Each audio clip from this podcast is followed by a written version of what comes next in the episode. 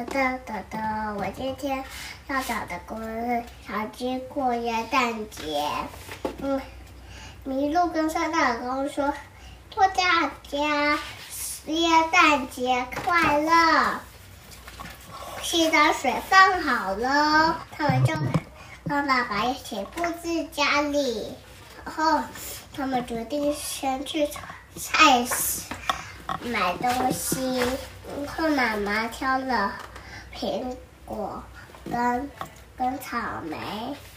我们决定回家喽。遇到了爸爸，他们跟爸爸一起回家了。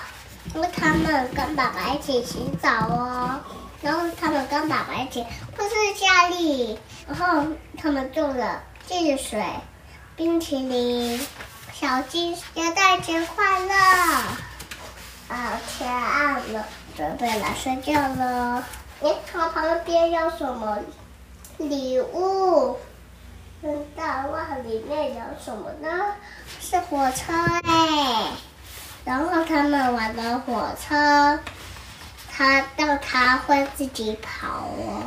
这个里面有圣诞袜，里面有什么呢？大哦，很多的糖果哦。我们下次见喽。